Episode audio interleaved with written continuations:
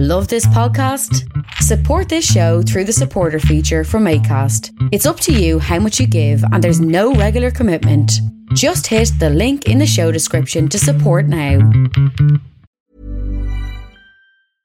I'm Sandra, and I'm just the professional your small business was looking for. But you didn't hire me because you didn't use LinkedIn jobs. LinkedIn has professionals you can't find anywhere else, including those who aren't actively looking for a new job but might be open to the perfect role, like me. In a given month, over 70% of LinkedIn users don't visit other leading job sites. So if you're not looking on LinkedIn, you'll miss out on great candidates like Sandra. Start hiring professionals like a professional. Post your free job on linkedin.com/spoken slash spoken today. Ryan Reynolds here from Mint Mobile. With the price of just about everything going up during inflation, we thought we'd bring our prices down. So to help us, we brought in a reverse auctioneer, which is apparently a thing. Mint Mobile unlimited premium wireless. Ready to get 30, 30, bit to get 30, bit to get 20, 20, 20, bit to get 20, 20, bit to get 15, 15, 15, 15 just 15 bucks a month. So, Give it a try at mintmobile.com slash switch. $45 upfront for three months plus taxes and fees. Promo for new customers for limited time. Unlimited more than 40 gigabytes per month. Slows. Full terms at mintmobile.com.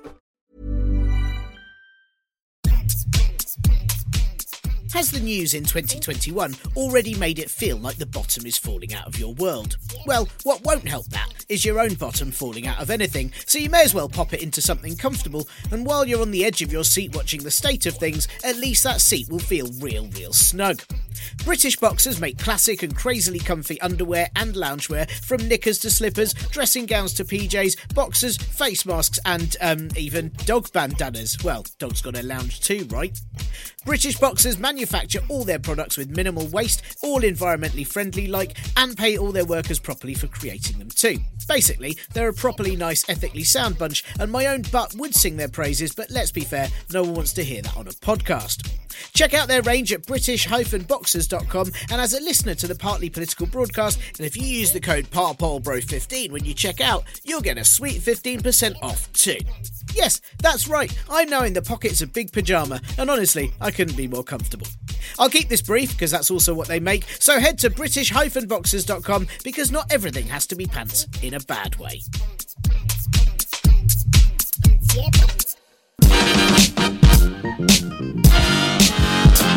Thank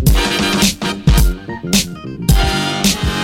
Hello and welcome to the Partly Political Broadcast, the comedy politics podcast that wants it to be known that in the Great English French Fishing Wars of 2021, it has no place in the fight. Yes, that is the joke. I'm starting with this week. That is the joke. I'm Tiernan Douieb, and as Prime Minister and leader of House Harkonnen, Boris Johnson, says that there are no excuses for not tackling climate change. Does that just mean he's run out and we'll have to go back to using old ones, such as how it's the EU's fault or the public's for panic surviving? COP26 sounds very much like a name given in court to the Met Police's latest offender.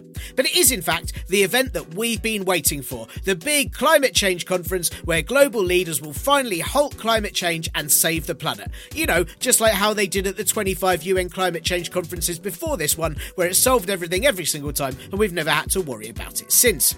It's being held in Glasgow, a curious choice of location because if you wanted to show those in charge the dangers of climate change, maybe you wouldn't choose a city that proves people can indeed survive the most extreme of weathers.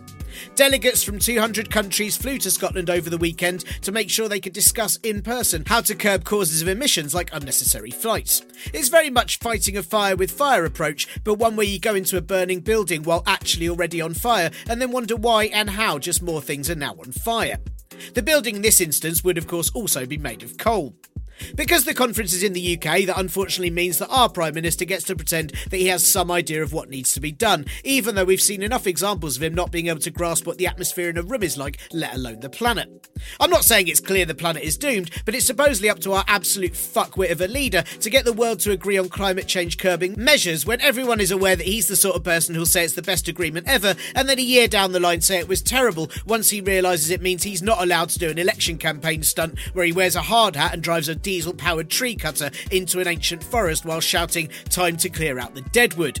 Then, of course, he'll get angry at whoever put it forward and try to have it removed. Take the current situation where France have detained a British scallop trawler because of disputes about post Brexit fishing rights.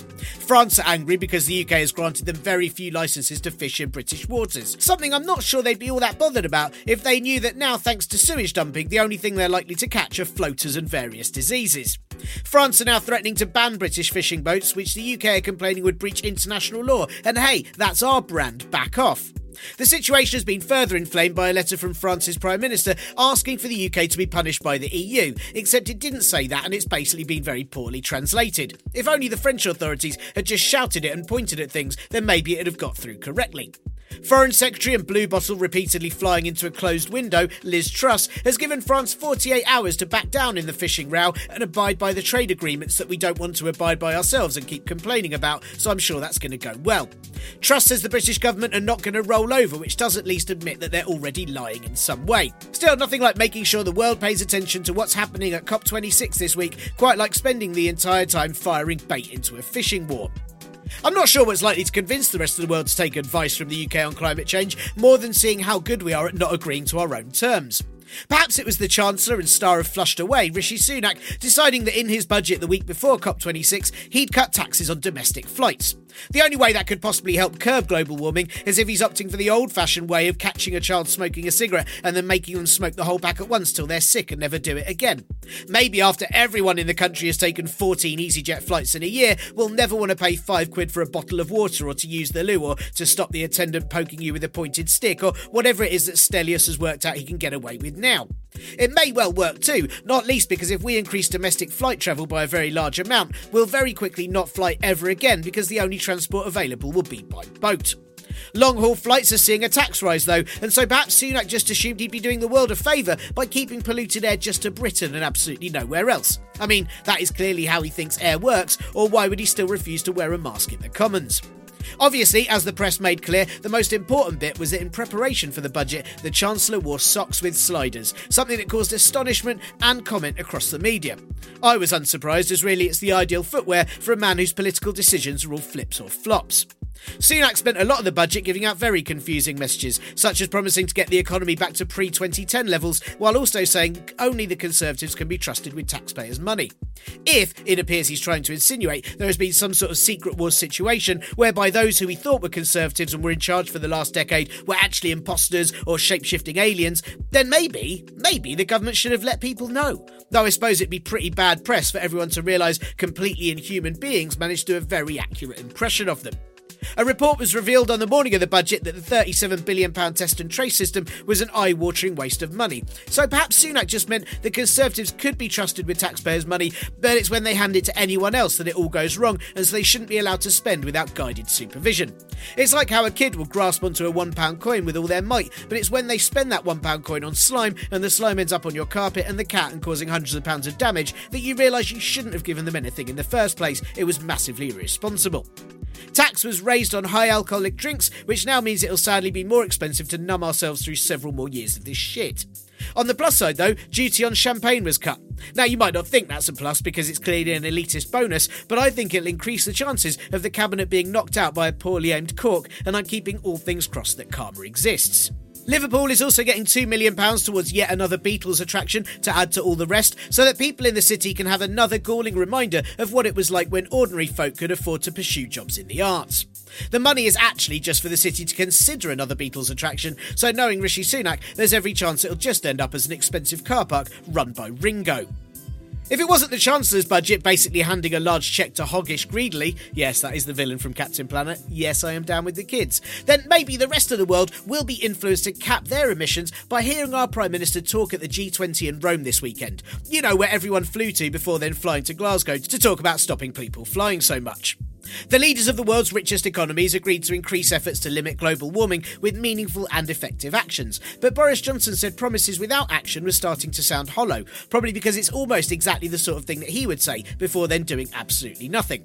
In fact, when you think about it, maybe he was praising their lack of decisions, much like how he's wasting a lot of his energy complaining that other countries aren't doing their bit, while simultaneously backing a new drilling permit at the Cambo oil field and saying he can't do anything about the building of a new coal mine in Cumbria. I mean, let's be fair, he probably can't. He doesn't manage to do anything much about anything, really. Even if he lay down on the site as protest, they'd just see it as being even more fossil fuel than before.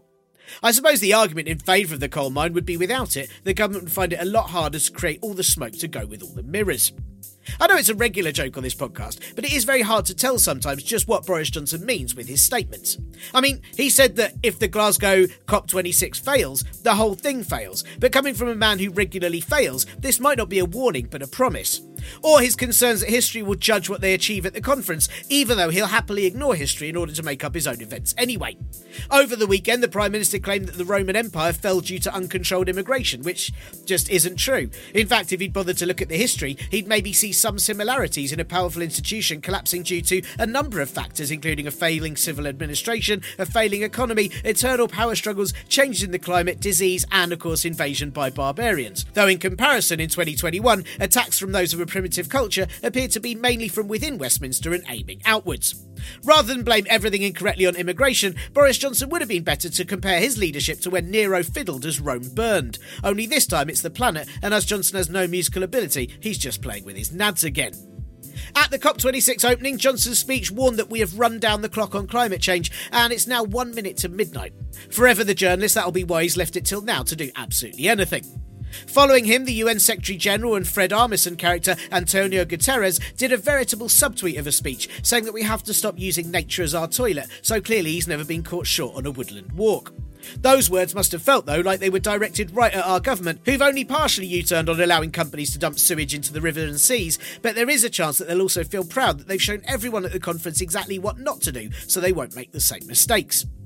Then Antonio Guterres said that we're digging our own graves, and it was a wonder he didn't then go on to make some reference to running out of fuel or the fact that people go on holidays too often just for the full roast the host. I hope this next fortnight means changes happen so that we don't look back and think Dune was a great documentary film. Climate activist Greta Thunberg said when interviewed about COP26, it's never too late to do as much as we can. Which is true, but I do worry the British government will hear that and assume that it just means they won't need to do anything much now. In other news, the Home Secretary, and if only we could send her into the atmosphere, she'd immediately tackle global warming by being so so cold, Priti Patel, told the Lords Home Affairs and Justice Committee that many people crossing the channel are not genuine asylum seekers, but people who really want to live in UK hotels. There speaks someone who's never ever had to stay in the Citrus Hotel in Cardiff. According to a report by the Refugee Council, refugees entering the UK and put up in hotels are given £8 a week and often have to share with complete strangers, usually given inadequate clothes, shoes, or food, and hotels that house them are regularly targeted by right wing groups. Still, though, there's usually a bottle opener attached to the desk and the possibility someone's pissed in the kettle, so hey, I can really see the global appeal.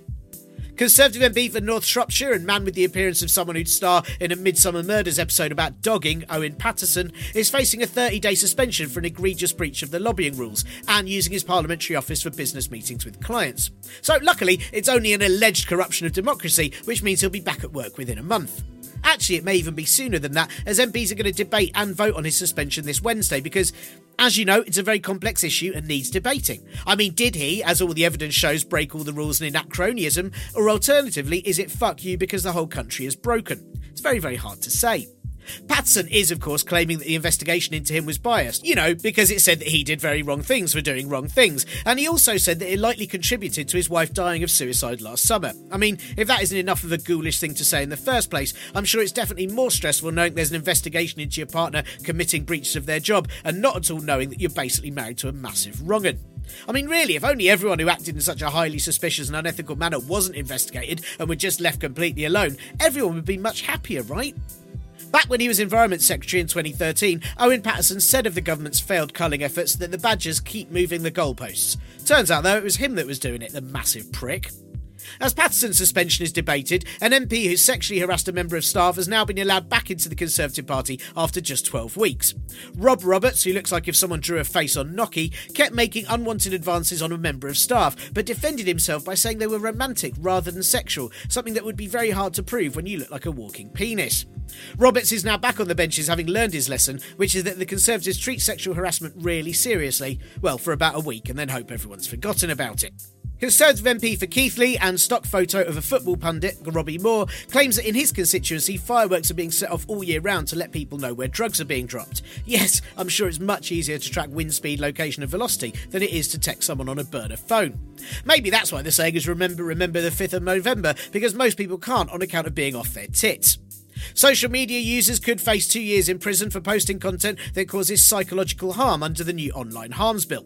So that'll be all the breaking news accounts gone then, as well as that one guy who replies to all my jokes with his own worst version of them.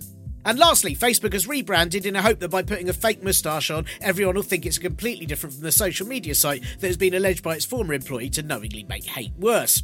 It's now to be called Meta, as in short for Meta Nazi and the groups on there, and they'll be embracing virtual reality, likely in the hope that it means you'll stop noticing the real outside world that they've already helped ruin. Crikey, that is 250 episodes of this then. 250 hours, which is the sort of amount of time people normally have to do community service for after being charged with antisocial behaviour, isn't it? Does that mean I'm now all done? I'll have to make a nicer podcast? I'm not sure I've managed one about politics with at least a swear or two in it. What has this podcast achieved in its 250 episodes, you ask? Well, looking back, uh, it's definitely improved in sound quality, sometimes. It's provided hundreds of different imaginative descriptions for politicians, uh, many, many swears, and me having to do research about things that I then immediately forget by the following week, and will occasionally bring up drunk with someone who wants to talk about almost anything else. And in its entire 250 episode history, it has had two listens in Uzbekistan. So big shout out to you two people, um, who I assume only listen to this as light relief. Might just be one person who listened to it once, hated it, but tried again. I don't know, very difficult to know. Anyway, here we are, 250 episodes in, and obviously you can tell that since I started this podcast at the beginning of 2016, it has made absolutely massive, drastic changes to global politics. Admittedly, not good ones. In fact, thinking about it, considering what's happened, it's probably really not helped. Hmm, that's worrying, isn't it? Do I stop and see if things get better, or should I just sort of plough on until I know for sure it's not anything to do with this show, or perhaps I have mad power that I don't understand? Choices, choices. Um, but thanks to all of you for being here, though, and still listening in every single week. If you so feel that you've benefited at all from these 250 episodes, like it perhaps drowned out the sound of the news, or you were able to avoid a difficult date by seeing that somebody subscribed to this show and so obviously not right, uh, then do consider joining the patreon.com forward slash parpolbro and helping keep this going for another 250 episodes. I joke, as uh, of course any comedy that is critical of the government will likely be banned by then, uh, and I'll have had to replace this with a show about Rishi Sunak's choice of footwear instead. Oh, fucking hell, I was stuck in a lot of traffic uh, last Wednesday uh, on the uh, delightful M2.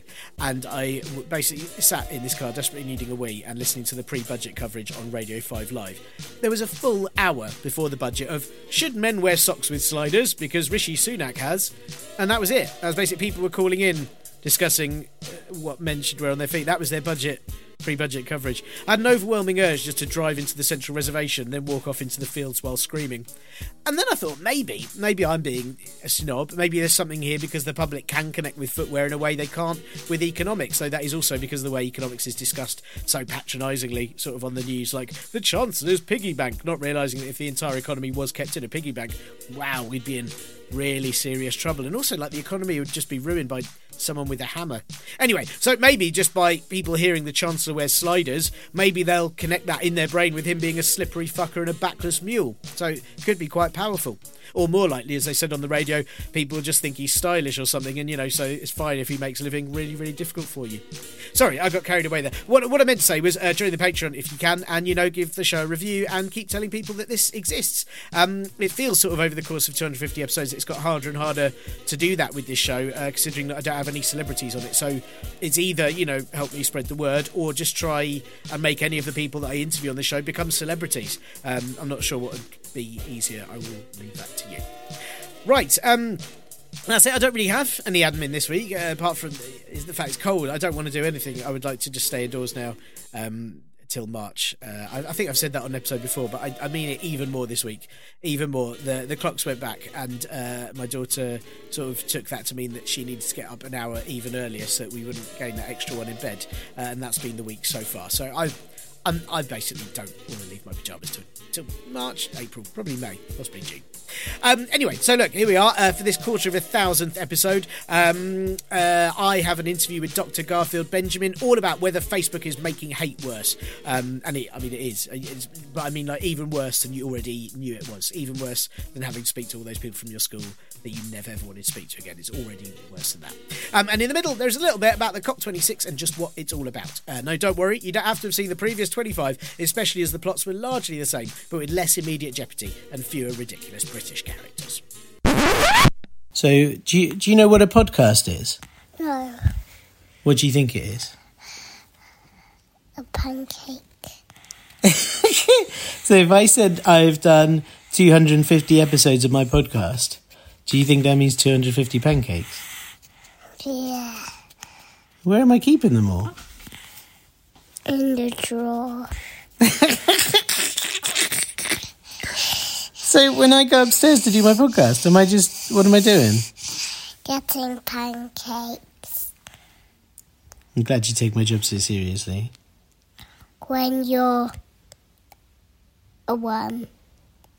What? What do you mean when I'm a worm?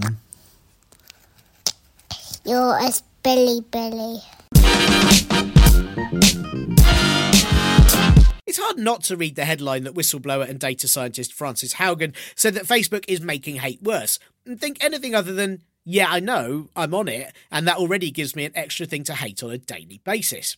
But thanks to the former employee leaving her position with the social media giant and taking tens of thousands of documents with her, it's been revealed that Facebook is making all the hate even worse than you just occasionally getting event invites from that person at work who wants to do a board game night. In the last few weeks, there have been loads of allegations about the social media company's awareness that it was damaging teenagers' mental health, instigating racial violence in Ethiopia and Myanmar, amongst other places, and helping spread misinformation. No, not just about how you posted that you had fun on holiday, when actually you were at a buffet for mosquitoes and somehow caught gonorrhea four times in six days. We already knew, or at least suspected so hard we pulled a muscle, that Facebook had a big role to play in Brexit and the 2017 and 2019 British elections. But in terms of the damage the site has seemingly willingly caused, or at least not not stopped from happening, it's clear that the man even AI says is creepily inhuman, Mark Zuckerberg, is in some way responsible for so much of 2021 being a total shit show. Who'd have thought so much trouble would come from a young man getting rich by creating a revenge website for getting dumped? No, me either, right? But how do you even begin to control a global corporation with 2.89 billion active users? And indeed, should anyone be trying? The UK government's online harms bill seems less bothered about curbing the powers of tech giants and a lot more about making sure that anonymous accounts can't tweet abuse, as then it would leave MPs and radio presenters without anything to do. Even if you somehow blissfully aren't on it, we live in a world where social media has a big say on things, and I should know on account of how regularly it ignores me posting about this show. So, with the Facebook allegations and the upcoming online harms bill returning to Parliament any week now, I spoke to Dr. Garfield Benjamin, researcher in technology, privacy laws, online content, and basically all the things on the internet we interact with and stupidly click accept to without thinking. And they study just how those things will affect the future of society. Garfield is a lecturer in the sociology department at Solent University, and their most recent policy report was on regulating privacy and content online, so they seemed very much the right person to ask questions to. I found this an absolutely fascinating chat with Garfield, and I really hope you do too. Here they are. Uh, Garfield, I'm I'm I'm coming at you with some bias here because I don't like. I've never liked Facebook, and I've always felt like it's a, a horrible site that just seems to want to put me in touch with people from school that I've never wanted to talk to since leaving school. Anyway, um, but a lot of the allegations that have come out, uh, or, or, accusations about Facebook that come out since uh, Frances Haugen's. Um, uh, testimonial, uh, and and there's been a lot of controversy about Facebook over the years about causing you know violence in Myanmar and Sri Lanka and now in Ethiopia and and and absolutely uh, sort of making uh, hate worse. Is is that uh, something that you, that you you think they have been doing? Is that the greatest risk that Facebook have been posing to us, or is our sort of invasion of privacy more worrying? Um, yeah, I would say that it does. It does seem increasingly like Facebook are choosing to make hate worse. I think researchers for a long time have pointed out that they they have been making hate worse, but now we're starting to see, you know, the advantage of getting these whistleblowers to show the internal documents is we can see that those decisions have been made purposefully. You know, it's not Facebook isn't this sort of nameless entity. It might seem that way, but it is. It's a bunch of people, isn't it? And they are making decisions. They are building things. They're choosing to put these these things on at different levels. You know, a lot of it's the executives, but there's, there's lots of people involved in these decisions. And is it all through? It's all through sort of pushing people one way or another. You know, you, you can't. Is it, is it still possible to kind of just be on Facebook and be you know pally with your friends and family a- across the seas or is it you know because there's there's something especially about the sort of uh, what's being discussed in the way if you're you know they sort of said if you're left it's making you extreme left and if you're right it's making you extreme right i think that was one of the sort of quotes that came me you know are, are we uh, you know, does, is it now worrying for, for, anyone to be on that site at all? Is it going to radicalize all of us overnight by by liking a few posts? Yeah, it's not going to be that extreme, that sort of rapid, is it? But um, Yeah, I mean, it, like with a lot of things, it does depend how you use it. If you can find a, a sort of a space on there that is sort of internally moderated, a nice community, then then yeah, that, that's fine. It, it, does still have uses, particularly in the context of the pandemic. It's kept people together. It's you know, social media in general has a lot of positive, but Facebook in particular, you know, it, it does push people towards this more extreme content. Um, same with things like YouTube as well. You know, there's people have proven that uh, you know it pushes yeah, left wing videos into conspiracy theories, right wing videos into sort of you know, racist videos, um, vegetarianism to veganism, or you know, running into long, super long distance running. And you know, it, makes everything more extreme, doesn't it? You know, people like Zeynep Tufekci have shown this. Um, and yeah, it does that through a whole load of things. Like, um, you know, one of the things from the recent leaks is this idea that they, yeah, we have likes, and that shows shows what we're into, but actually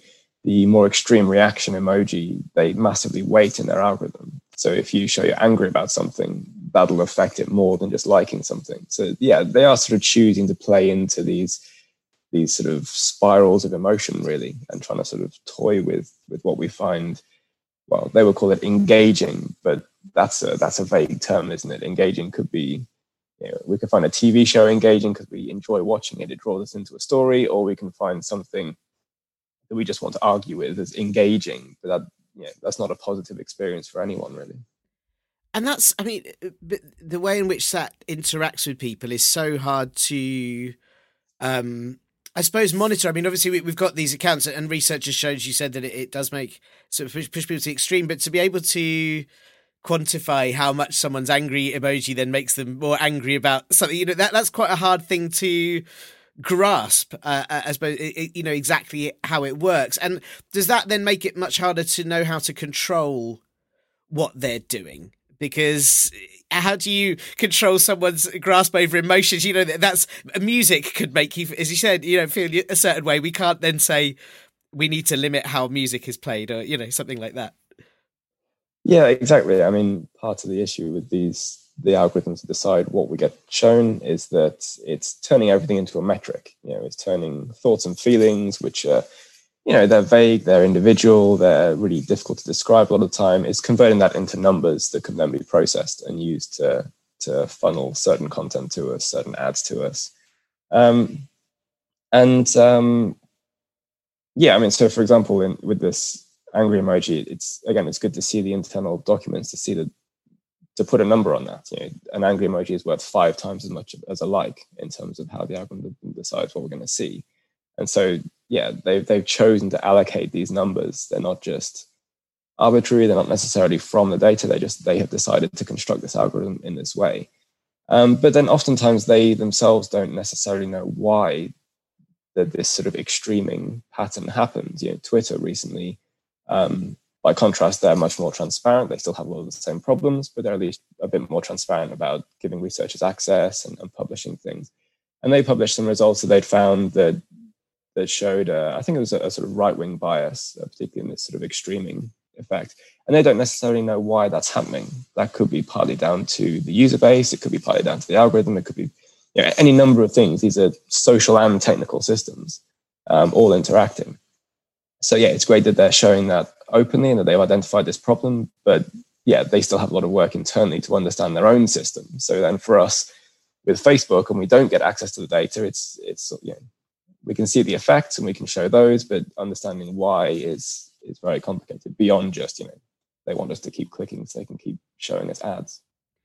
Without sort of wanting to suppose simplify it but is is part of it that we're still grasping our understanding of how social media as you say we don't we, we don't fully know how facebook works but just as as people and as users we still don't fully understand social media and and how it works and its effects on us and then i suppose we've got the other level that these are big international companies and they are regulated in different ways in different countries and that then becomes very difficult to have an overall sort of hold on what they do yeah, exactly. You've got all these different levels, all these different types of decisions being made. You know, users trying to understand it while the technical systems keep changing while our cultural practices keep changing. You know, TikTok suddenly becomes a big thing, and that changes how we interact with social media, the kinds of content that we want.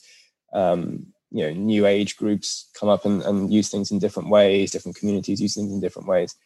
And then we've got sort of, you know, Facebook is this big international company. They want, you know, they have their sort of centralized systems. Um, they have their, their way they decide things. Then you've got the different regulatory elements. And yeah, again, that balance is really difficult between the sort of the global and the local. And then even within a certain country, there are different, you know, maybe different languages or different contexts. And, and it, it's a, it's a difficult balance to find in terms of which level to pitch some of these regulations at.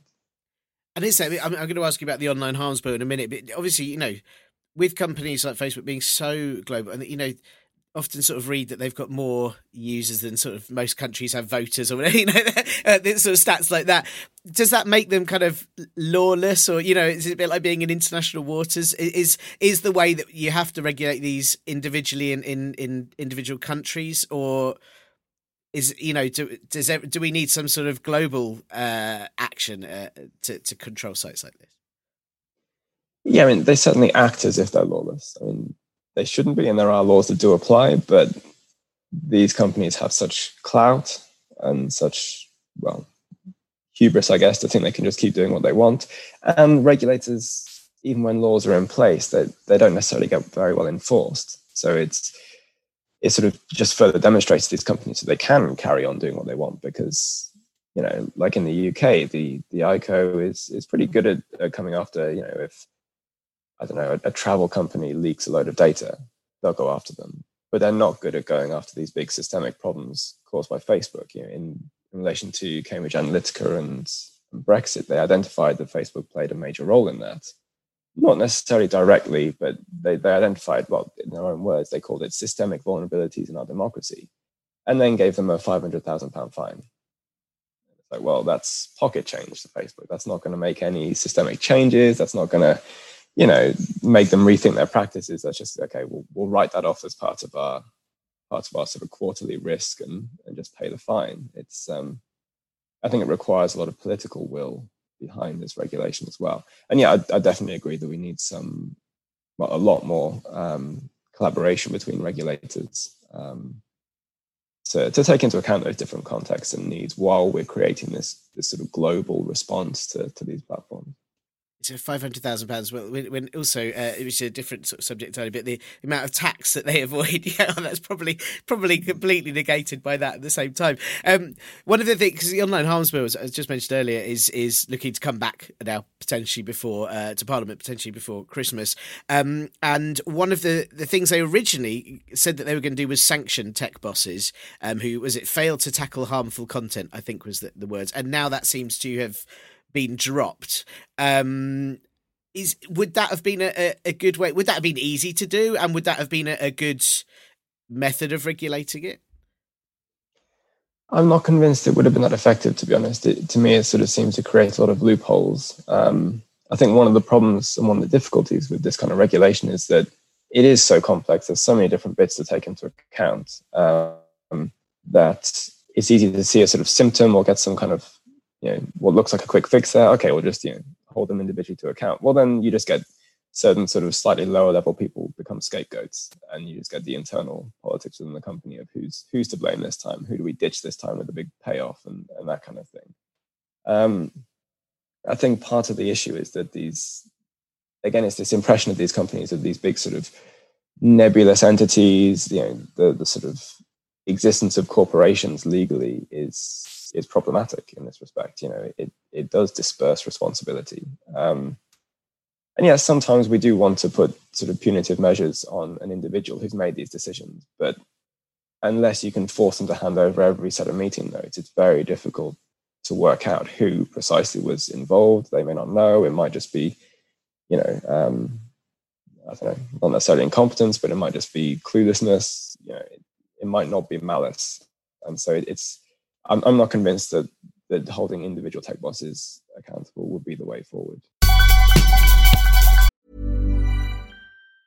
Ryan Reynolds here from Mint Mobile. With the price of just about everything going up during inflation, we thought we'd bring our prices down. So to help us, we brought in a reverse auctioneer, which is apparently a thing. Mint Mobile unlimited premium wireless. Ready to get 30, 30, bit to get 30, bit to get 20, 20, 20, bit to get 20, 20, bit to get 15, 15, 15, 15 just 15 bucks a month. So, Give it a try at mintmobile.com slash switch. $45 upfront for three months plus taxes and fees. Promo rate for new customers for limited time. Unlimited more than 40 gigabytes per month. Slows. Full terms at mintmobile.com. Since 2013, Bombas has donated over 100 million socks, underwear, and t-shirts to those facing homelessness. If we counted those on air, this ad would last over 1,157 days. But if we counted the time it takes to make a donation possible, it would take just a few clicks. Because every time you make a purchase, Bombas donates an item to someone who needs it. Go to bombas.com slash ACAST and use code ACAST for 20% off your first purchase. That's bombas.com slash ACAST, code ACAST. Hiring for your small business? If you're not looking for professionals on LinkedIn, you're looking in the wrong place. That's like looking for your car keys in a fish tank.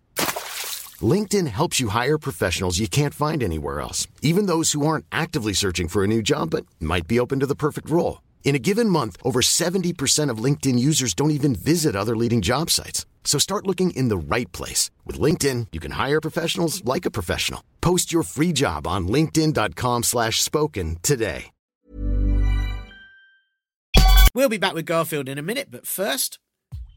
COP26 is here, and as though it was some sort of message from Mother Earth, a massive storm blew trees onto train tracks, meaning a whole ton of people had to fly there instead, and arrived just as Glasgow was on flood alert. It was not unlike a Roland Emmerich film, but if Rishi Sunak had refused to allocate enough funds for CGI, and the storyline had people believing in scientists even less. But you and I know that COP26 is about getting the world to tackle climate change, but what's it really all about? I mean, it is really all about getting the world to tackle climate change, but you know, was it really, really all about? Yeah, no, it's still the same. But here's some more details so I don't have to just keep saying that sentence again and again because that'd get really boring. What's it really all about, though? It's still, still the same. Back in 2015 at COP21, 200 countries all agreed to keep global warming well below 2 degrees Celsius above pre industrial levels, and to only aim for 1.5 degrees Celsius, which will still cause major earthly fuck ups of the kind that will make all the weather cray cray and some countries have a terrible time. But at least it won't be 2 degrees Celsius, which is basically when the Earth gets mad and we'll all be living in an even worse version of Waterworld. That was called the Paris Agreement because, well, it was agreed in Paris, and all the countries that signed up to it had five years to submit their roadmaps, which is possibly not the right term for an emissions cutting plan, to slash greenhouse emissions, which were officially known as their nationally determined contributions. But even with 12 months getting added to that because of COVID, most countries haven't managed to get anywhere close with the slashing, and the Intergovernmental Panel on Climate Change report said global warming has got worse, and basically by 2030 we're going to hit 1.5 degrees Celsius a whole decade earlier than previously thought. So now the thinking is if the Paris agreements are actually met, they won't be enough and will probably lead to a 3 degrees Celsius rise, which is when we all get to play the floor is lava 24 7. And if they aren't met at all, we'll be at a 4 or 5 degrees Celsius rise, which is when no one will need to travel to Mars anymore because we'll have a pretty good simulation right here. I have no idea if those are the real stages of planetary decline, but that's how it plays out in my head. Even though the flooding at 2 degrees Celsius should mean the floor can't really be lava at 3 degrees Celsius, can it? I mean, yeah, I know, I haven't really thought it through. So, COP26 is all about countries reducing their emissions drastically by 2030. Not net zero, mind, just sort of lower, which means there'll be loads of chat about phasing out coal power, cutting down fewer trees, protections against impacts of climate change, and all that sort of stuff that we've all been told that we should have been doing for the last 30 years, but none of the main countries' governments could be bothered to. The US, China, and the EU have all agreed to be carbon neutral by 2050, which, as you'll know by how years and time work, is about 20 years later than when things might get bad. To go no higher than 2 degrees Celsius by 2030, 15 billion tonnes of CO2 emissions will need to be cut, and to stop it at 1.5 degrees Celsius, it'll have to be twice that. So it needs some pretty big action pretty fast.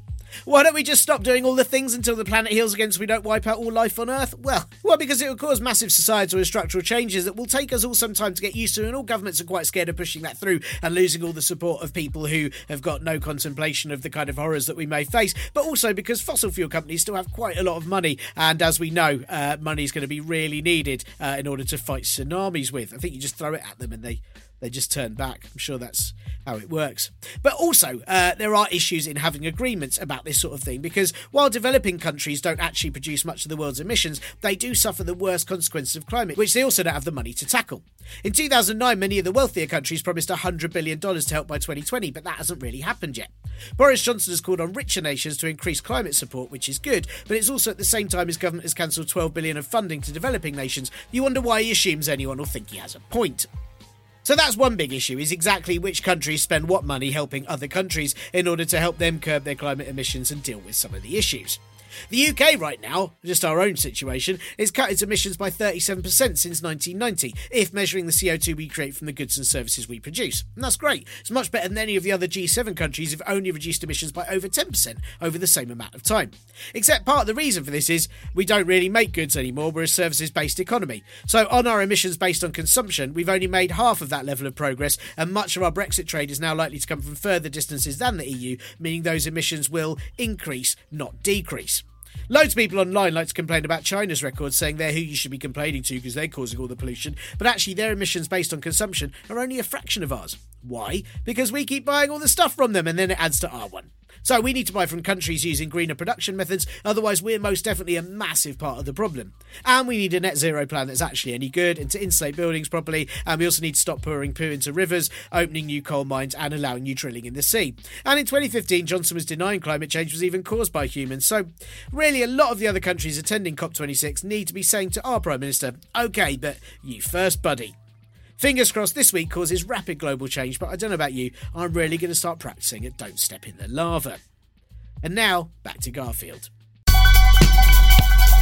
Makes it very sort of hard to work out what would be a threat to them because it was we sort of discussed like money a fine isn't particularly worrying for companies that have got that much money and and uh, sanctions in in that way aren't so worrying. I mean, is it you know uh, without without I don't really want to praise this method, but you know the Chinese method of just banning it is that the only thing that could perhaps cause fear in a company such as Facebook? Yeah, I mean, but even then, I mean, you're, you're putting people at risk. It came that came up in Australia recently. Um, they changed the um, or tried to change the laws around um, paying media platforms. They wanted to um, basically get Facebook to pay news sites whenever a link popped up because they saw money going away from conventional journalism and, and into Facebook instead. Um, and basically, Facebook just threatened to pull the plug. It actually worked the other way that Facebook can just threaten to say, well, we'll just withdraw from Australia. And the number of people who rely on Facebook to run their business or look after family or kids or stay in touch with with people, it's uh, you know that's the threat. The other way around in, in a lot of ways. Um, I do think that it, it is an option. It is a, a a good option to have there to just ban a platform. Um, and I think maybe that some of the difficulties come from needing to look across different areas of regulation. So, you know, we've got the, on the one hand, the kind of antitrust things, which by themselves won't fix it because they'll just come up with, you know, we saw the change to WhatsApp's terms and conditions in anticipation of, you know, would they be broken up? So they're okay, well, we'll just, we'll just prepare by having data sharing agreements between the different companies. Um, but that, that's one tool that we can use alongside, you know, we could just ban surveillance advertising. I mean, I, it's going to be difficult to get a party to actually get behind that, but, you know, it's an option there. You know, it, it just requires quite radical changes, I think. Um, and like I said before, it's about political will as much as anything else. So, on that note, how confident are you that the online harms bill is a useful piece of legislation? I mean, it, it seems that uh, in its return to Parliament, it's going to mostly be about. Uh, I've got this quote here: "More stringent methods to tackle online extremism." Um, which I mean, that rings, especially with this current government, rings big alarm bells for me. and when Extinction Rebellion being classed as sort of almost a terrorist organisation, um, you know, what what are the risks of regulation like that? Do you think that there's uh, are you are you hopeful that this might be an effective piece of policy, or is does it concern you? It does concern me. Yeah, I mean, I don't think the sort of censorship argument that a lot of people push is the sort of flat rejection that, that a lot of people um, say against it. I think that you know we've seen enough harms on social media that we do need to to regulate content more thoroughly. But equally, the way that's being proposed in the online harms bill puts a lot of power into ministers' hands rather than independent regulators. Um, and that is very political and that is very risky. Like you said, um, you know, who becomes defined as extreme is is highly problematic. We can see it being linked to you know the prevent system and things like that, which again is is often used to sort of label certain groups as as extreme others and things like that. Um, so yeah, I think it, it could be an opportunity to make a lot of good progress. A bit like the GDPR, you know, it, it wasn't perfect, but it was a step. And I think it would be useful at this point to have a step rather than no step. But yeah, do we just shift power into the hands of random ministers? Do we just create more loopholes that companies can get used to? You know, even pushing it through before Christmas, that seems to be in response to these leaks, but it needs more deliberation than that. And I think it that in particular is worrying for me that it, they're just going to make a mess of it by pushing it through to get something in place rather than considering it properly. Because one of the sort of um, big targets recently has been the idea of anonymous accounts that need to be banned, which is sort of uh, obviously the death of David Amess was very tragic, but it didn't seem to have any link to the person that that uh, allegedly you know killed him or has been accused of killing him having an online we didn't know anything about that person's online use and it came from it. What we need to stop is on anonymous accounts which i've obviously heard a lot of concerns about online from people with anonymous accounts who work in various areas, sort of uh, sex work or want to leak things, or you know, there's lots of areas where it's necessary. I mean, is, are, are anonymous accounts dangerous? Should should they be banned? No, quite frankly, I, yeah, I, I, really don't buy that argument. I think um, there are so many groups for whom anonymous accounts are essential. Yeah, like you mentioned, whistleblowers. There's also, you know, there's massive issues with Facebook's real name policy and trans people. Um, you know, researchers like Anna Lauren Hoffmann and Luke Stark have, have written a lot about that.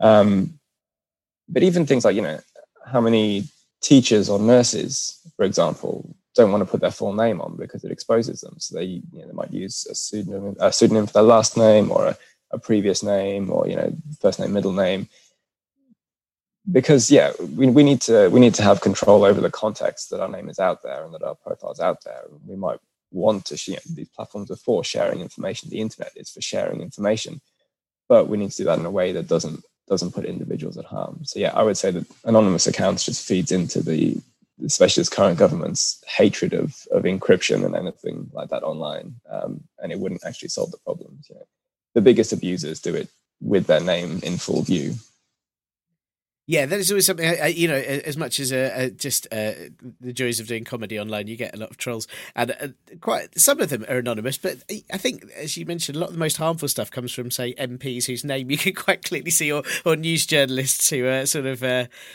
inciting hate with, without any sort of worries about people knowing who they are. Um, I, I wanted to. I mean, one of the things I find interesting. I mean, I, have definitely, uh, I just get, I've only got my personal experience really to go from, but I know that I've changed how I use social media because I find it quite oppressive at times. It can be quite full on, and I think especially over the last year, where it was all we had to go to at times uh, for any sort of um, social interaction. There were times when it was too much, and and I've I've pulled back from it myself. Do you, are you do you think we're sort of seeing people use social media differently to how we were before. I know younger people, particularly, are using sort of TikTok more than Facebook, and and going for certain platforms over others. Is is that going to be a you know is the way that we use it going to be the biggest thing that causes a change in social media? Um, perhaps. I mean, yeah. So it, it's interesting, isn't it, with different different uses and different groups. I mean, a lot of younger people will they'll have a Facebook account, but mostly because you know their parents, their aunts and uncles, their grandparents are on it, and so they sort of have a a very sort of clean version of themselves on uh, on Facebook, just to keep their family off other platforms. um, so smart. and yeah, and so you know, there's things like uh, Finstagram, you know, fake Instagram. So you have one again, one sort of public version of yourself, and then you have another account. Um, which actually in, in some ways it's not fake, it's, it's more real. That's the one you share just with close friends. And that's, you know, where, I don't know, just your more personal thoughts or going to parties or, you know, all these things that you might not want everyone at school or everyone at work or everyone in your family to see. Um, so I think we're seeing a lot more sort of negotiation of different profiles and different versions of ourselves, particularly with young people. Even things like shared accounts, you know, there, there have been cases of people having um, collective accounts to get around geolocation things just by bombarding with different random locations all the time. Um, so yeah, there's there's a lot of tactics coming out. Um, whether that'll happen at a big enough scale to actually enforce change, I'm not sure yet. I think it, it's it's useful to have those tactics because it, it does show that there are other ways of using it. But I think we need to sort of convert that into the design of the systems themselves and actually have those kind of values and those approaches sort of entrenched in in the, the social and technical build of these systems Do you do you see a sort of a future of social? Are we, you know, do you see it in 10, 15 years time still being pretty much as it is? Do you, do you still see it sort of affecting democracy, possibly pushing hate, or do you think it's you know, the, the, is, have you got some hope? I'm looking for some hope anywhere. In, whenever I do these interviews for this podcast, is there, you know, is there any hope that it might be it, it, in in the future we might be using it in a very different way, or perhaps not at all? Um, yeah, I mean, I think it, it will always affect democracy and affect public discourse because you know, it's the place that public discourse happens. So you know that's it's going to be. I don't see it not being tied together, but hopefully, yeah, we can um, find alternative ways to design platforms, ones that are, are more rooted in either localities or communities or um, the needs of specific groups or, or users. Um, I think it will come down to whether we can sort of shift the business model and shift the um, the priorities and you know, who we hear a lot about stakeholders, but actually what's at stake for different groups is very different. Um, you know, will it be focused on on business? Current policies still, you know, they still start from the assumption that the data should be taken by these companies. They still start from the assumption that they should be able to you know, exploit that to make as much money as possible. We'd need something quite radical to, to change it. But there is hope, I, I do think. And, maybe some of these regulations are, are some steps in the right direction. Brilliant. Well, thank you so much for having time to chat. And uh, I wanted to just the last question, which what I ask everybody I, I interview on this podcast, which is that apart from yourself, um, what other people or sites or books would you recommend that listeners check out um, in terms of the politics of, of, data use and privacy laws and social media, or, or, anything really? Who who are the people that you go to for information? Oh yeah, there's so many great people working in this area. You know, um, people like uh, Tarleton Gillespie have book Custodians of the Internet sort of lays out some of the issues around um, uh, sort of what the role of these platforms are. Um, Safiya Noble, who's recently got a MacArthur Fellowship, uh, she's for like a decade now, she's been highlighting how Google search algorithms um, are biased uh, along racial and gender lines. Um, I've already mentioned people like Luke Stark and Anna Lauren Hoffmann. Their work is, is really fantastic. Um, and then outside the sort of, that's often quite sort of North American focused. Um, Outside of that, people like Jillian C. York have again for a long time been pushing the, the global reach of Facebook and the need to look at other places. Uh, in the UK, people like Elinor Carmi talks about the rhythms of these platforms. Um, Harry Dyer has done a lot of work on, on anonymity um, and the issues with removing anonymous accounts. Um, and in the policy area, you've got people like Ellen Judson at Demos or Areeq Chowdhury at the Royal Society who are getting really involved in sort of the discussion around regulation yeah, there's loads of great people to, to look for. Thanks so much to Garfield for having time to chat. You can find them at G8enjamin on Twitter, or their website is digitalcultu.re. So it's digitalcultu.re, where you can find all of Garfield's publications and policy reports, including the recent Digital Society one, which I'll pop a link to in the podcast blurb. And of course, you can also find Garfield at the Sociology Department of Solent University, should you be looking to study there too. Right, that is. ACAST powers the world's best podcasts. Here's a show that we recommend. The Real Housewives is a guilty pleasure for most, but if you're looking to not feel guilty about that pleasure, tune in to Everything Iconic with me, Danny Pellegrino, where I break down all the messy moments and behind the scenes antics of Bravo's popular franchise. And on Everything Iconic, I also interview celebrity guests like Kelly Ripa, Keke Palmer, Drew Barrymore, Cameron Diaz, and more about their guilty pleasures, their past work, and so much more. So if you're pop culture obsessed and find yourself watching way too much reality TV like me, tune in to Everything Iconic with Danny Pellegrino wherever you listen to podcasts. ACAST helps creators launch, grow, and monetize their podcasts everywhere. ACAST.com.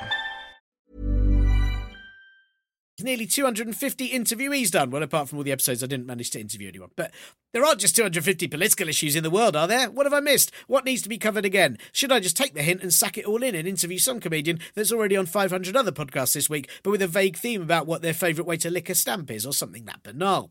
Let me know, and you can, of course, do that at partlypoliticalbroadcast at gmail.com, which is the only method, because if you send me a Facebook friend request, I'll block and report you.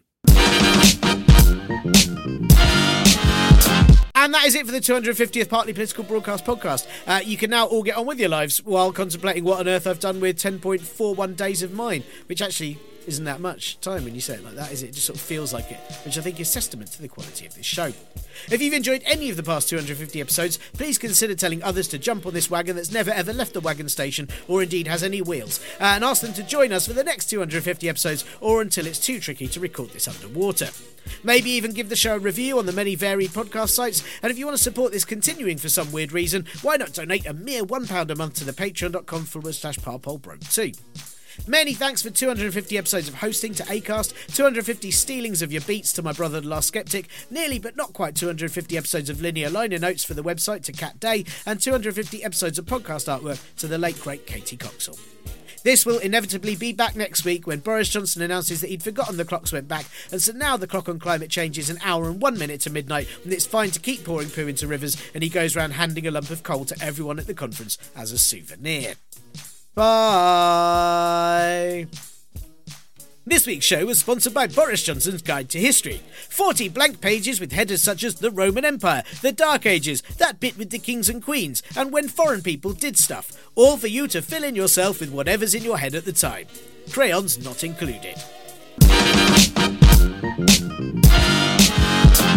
Thank you.